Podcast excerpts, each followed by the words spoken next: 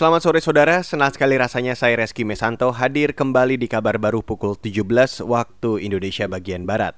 Informasi pertama di kabar baru kali ini, Lembaga Pemantau Korupsi Indonesia atau ICW menilai korupsi bantuan sosial atau bansos saat ini sangat tinggi.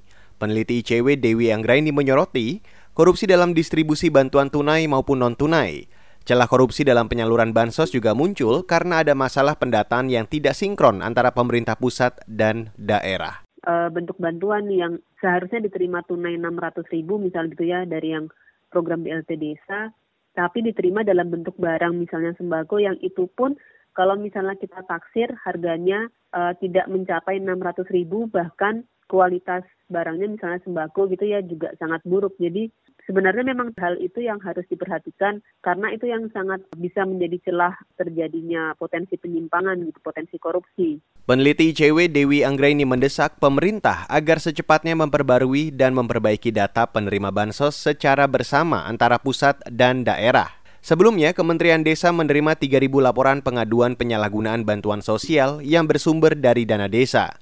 Pengaduan itu sudah diteruskan ke aparat hukum. Kita beralih ke informasi selanjutnya, pandemi COVID-19 sangat berdampak pada neraca keuangan negara.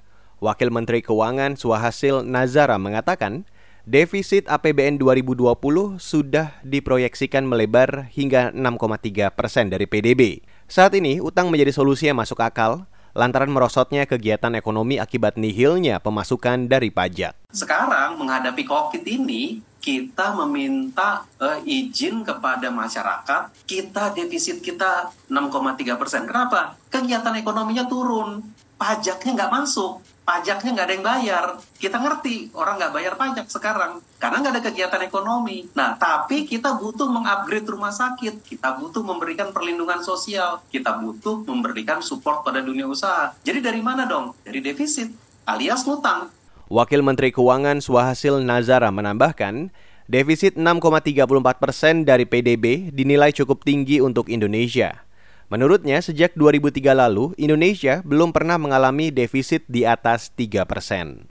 Saudara, pemerintah Indonesia meminta Tiongkok dan India menahan diri demi meredakan ketegangan dua negara. Sebelumnya, militer kedua negara itu terlibat bentrokan di perbatasan dekat Himalaya pada Senin lalu. Menteri Luar Negeri Retno Marsudi mengatakan, Tiongkok dan India merupakan mitra dekat Indonesia. Dua negara itu juga merupakan negara inti yang bisa menjaga perdamaian dan stabilitas di kawasan Indo-Pasifik. Bentrokan di perbatasan Himalaya bermula ketika Tiongkok menyebut tiga tentara India melewati perbatasan yang disengketakan. Tiongkok menuduh tentara India melakukan provokasi dan menyerang tentara Cina hingga mengakibatkan bentrokan fisik yang tidak terhindarkan antara pasukan di daerah perbatasan. Demikian kabar baru KBR saya Reski Mesanto.